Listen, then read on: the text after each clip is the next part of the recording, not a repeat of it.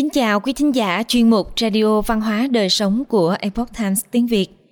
Hôm nay, chúng tôi hân hạnh gửi đến quý thính giả bài viết của tác giả Alice Newman có nhan đề Khởi nguyên của các trường công lập, chủ nghĩa tập thể và sự thất bại. Bài viết này là phần 1 trong loạt bài nghiên cứu nguồn gốc của nền giáo dục công lập ở Hoa Kỳ do dịch giả hân hữu chuyển ngữ. Mời quý vị cùng lắng nghe. Các bài thi tiêu chuẩn cuối năm cho thấy học sinh Hoa Kỳ ngày càng trở nên dốt hơn và các cuộc thăm dò hiện nay liên tục cho thấy hơn một nửa thanh niên Hoa Kỳ ngày nay thích chủ nghĩa xã hội hơn tự do. Điều này rõ ràng là không bền vững, ít nhất là nếu Hoa Kỳ muốn tiếp tục tồn tại như một xã hội tự do. Đó cũng không phải là ngẫu nhiên. Để giải quyết cuộc khủng hoảng này, điều cần thiết là phải hiểu về nguồn gốc của các trường công lập và những gì đã tồn tại trước khi thành lập. Xét cho cùng, trước khi có sự gia tăng của các trường học công lập, công dân Hoa Kỳ là những người được giáo dục tốt nhất trên hành tinh. Cứ xem xét những tổ phụ lập quốc và Federalist Papers, luận cương liên bang gồm 85 bài tham luận, thì có thể hiểu về trình độ giáo dục từng phổ biến ở Hoa Kỳ. Lịch sử về cách mà chính phủ đã có thể tiếp quản như thế nào và các nhân vật đằng sau nỗ lực đó hầu như không thể tưởng tượng được. Tuy nhiên phần lớn câu chuyện trong bóng tối đó ngày nay gần như không được biết đến, ngay cả trong giới chuyên gia giáo dục. Đó là một vấn đề và có tiềm năng là một mối đe dọa sống còn. Khi được xem xét một cách trung thực, lịch sử của nền giáo dục công lập và một nghiên cứu về những người chủ chốt đặt nền móng cho hệ thống hiện nay tiết lộ một kế hoạch dài hạn của những người utopians chỉ những người theo chủ nghĩa xã hội không tưởng nhằm tái định hình hoàn toàn nhân loại và nền văn minh theo đường lối tập thể. Theo dữ liệu thăm dò thì cho đến nay, âm mưu này đã cực kỳ thành công. Tất nhiên những ai đã tham gia vào lĩnh vực giáo dục hẳn về biết John Dewey và Holtzman. Hai danh nhân xã hội chủ nghĩa này hầu như được ghi công là đã tạo ra hệ thống giáo dục công hiện đại ở Hoa Kỳ. Nguồn gốc và quan điểm của họ sẽ được đề cập trong các bài viết sắp tới – của loạt bài về giáo dục này. Nhưng câu chuyện thật sự về các trường chính phủ có nguồn gốc từ rất lâu trước khi Mann trở thành ủy viên giáo dục đầu tiên của Massachusetts. Với kế hoạch cấp tiến của ông ta là để chính phủ đảm nhận việc giáo dục theo mô hình của nước phổ Russell. Công xã New Harmony Trước khi Mann cầm trịch, phần lớn lịch sử trước đây của các trường công lập không chỉ mù mờ mà hầu như không ai biết đến. Nếu không nhờ đọc được một công trình nghiên cứu tỉ mỉ của cố tiến sĩ Seymour Blumenfeld, một nhà giáo dục đầy nhiệt huyết, người đã cống hiến 6 thập kỷ của cuộc đời mình để nghiên cứu giáo dục và khoa học, thì có lẽ nó vẫn đang chờ được khám phá trong các thư viện cũ đầy bụi bặm và kho lưu trữ ở Đại học Hoa Kỳ và Âu Châu. Câu chuyện thực sự về giáo dục công lập có thể được truy ra từ một công xã cộng sản bị lãng quên từ lâu ở Indiana – có tên là New Harmony và người sáng lập lập dị của nó được thành lập vào những năm 1820 bởi Robert Owen, một người utopian xứ Wales, vốn bài xích cơ đốc giáo và tài sản tư nhân. Ý tưởng đằng sau việc thiết lập cộng đồng này là để cho thế giới thấy rằng chủ nghĩa tập thể thực sự vượt trội hơn chủ nghĩa cá nhân. Giống như các thí nghiệm cộng sản của thế kỷ 20, Cuba, Zimbabwe, Triều Tiên, Liên Xô, vân vân New Harmony là một thảm họa, mặc dù không đẫm máu như các thí nghiệm xã hội chủ nghĩa của những năm sau đó. Tuy nhiên, trong vòng 2 năm kể từ khi thành lập, mọi người đều biết New Harmony đã thất bại hoàn toàn. Muốn tung toàn lực để thí nghiệm chủ nghĩa tập thể vốn có trước tuyên ngôn cộng sản của các Marx khoảng hai thập kỷ. Những người ủng hộ chủ nghĩa tập thể sơ khởi đã khiến việc áp dụng học đường công lập bắt buộc cho tất cả trẻ em là ưu tiên hàng đầu của họ có suy nghĩ cho rằng công xã thất bại không phải vì bất cứ điều gì sai trái với chủ nghĩa cộng sản hay chủ nghĩa tập thể mà vì những người sống ở đó đã không được xã hội hóa và giáo dục để trở thành những người theo chủ nghĩa tập thể từ thời thơ ấu.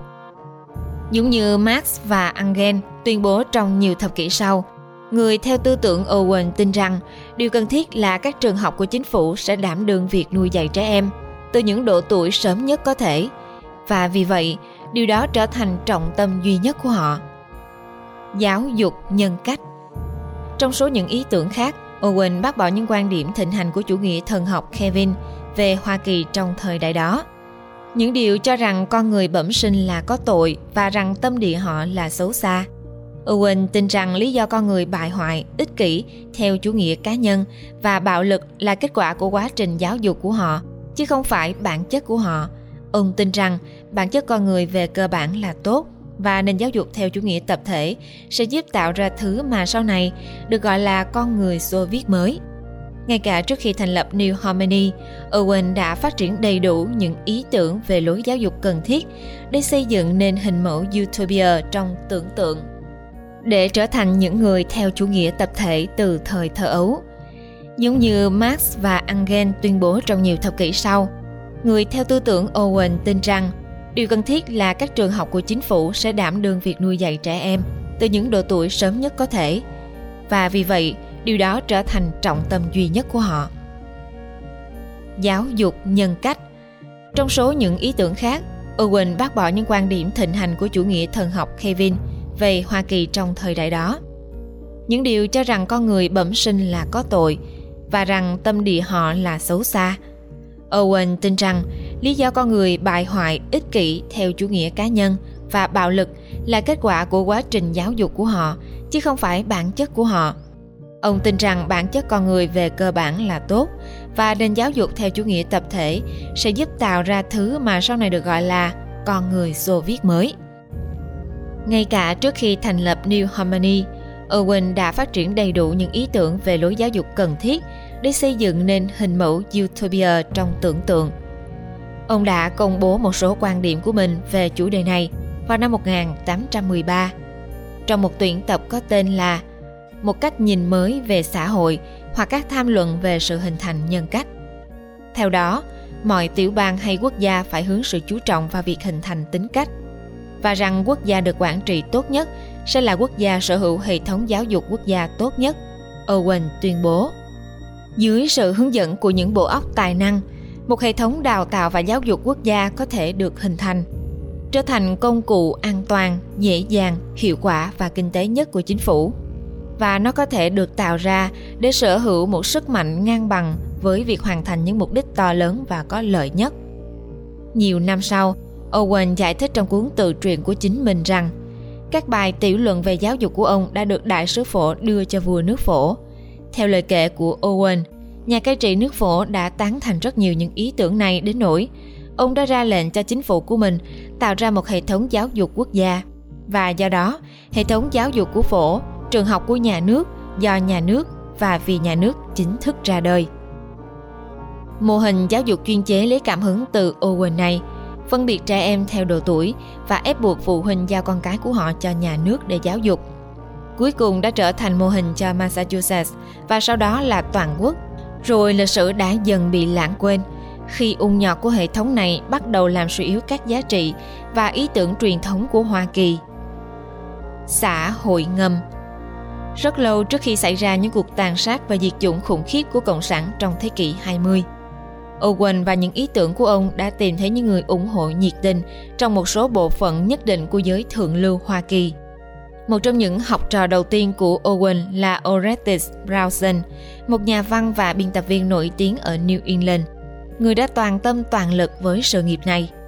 Không giống như Owen, người đã đi vào lòng đất với niềm tin si mê rằng chỉ cần kiểm soát bọn trẻ thông qua các trường học của chính phủ là có thể tạo ra utopia, chủ nghĩa không tưởng.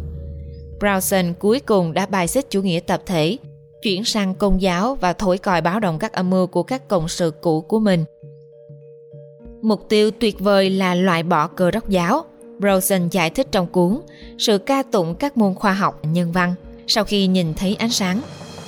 Kế hoạch không phải là thực hiện các cuộc tấn công công khai vào tôn giáo, mặc dù chúng tôi có thể coi thường các giáo sĩ và khiến họ bị khinh miệt ở những nơi có thể, mà là để thiết lập một hệ thống nhà nước. Chúng tôi đã nói rồi, thông qua các trường học công lập tất cả các tôn giáo đều bị loại trừ. Trong trường không dạy gì ngoài kiến thức có thể kiểm chứng được bằng giác quan. Và tất cả các bậc cha mẹ phải gửi con cái của họ đến trường theo luật định. Ngày nay đó là bình thường nhưng vào những năm từ đầu đến giữa 1800 điều này là không thể hiểu được đối với giới bình dân. Brosen tiết lộ, yếu tố đầu tiên của kế hoạch là thiết lập một hệ thống trường học do chính phủ kiểm soát. Vì mục đích này, một tổ chức bí mật đã được thành lập. Brownson tiếp tục rằng kế hoạch đã mô phỏng kiểu Carbonari ở châu Âu. Carbonari là thành viên của một tổ chức bí mật ở Ý. Mục tiêu theo đuổi là đấu tranh cho tự do dân tộc, một quốc gia thống nhất và bất khả chiến bại, cũng như để tự tin trở thành hiến pháp và quyền lực. Các thành viên của tổ chức bí mật này đã tận dụng mọi phương diện trong quyền lực của họ, mỗi người ở địa phương của mình để hình thành dư luận ủng hộ giáo dục nhà nước với chi phí công và để những người như vậy được bầu vào cơ quan lập pháp vì sẽ có lợi cho mục đích của chúng tôi. Mặc dù Browson không biết các vòi bạch tuộc của hội kính đã vươn xa đến đâu, nhưng ông biết rằng một phần đáng kể của bang New York đã được tổ chức. Ông đã biết điều đó.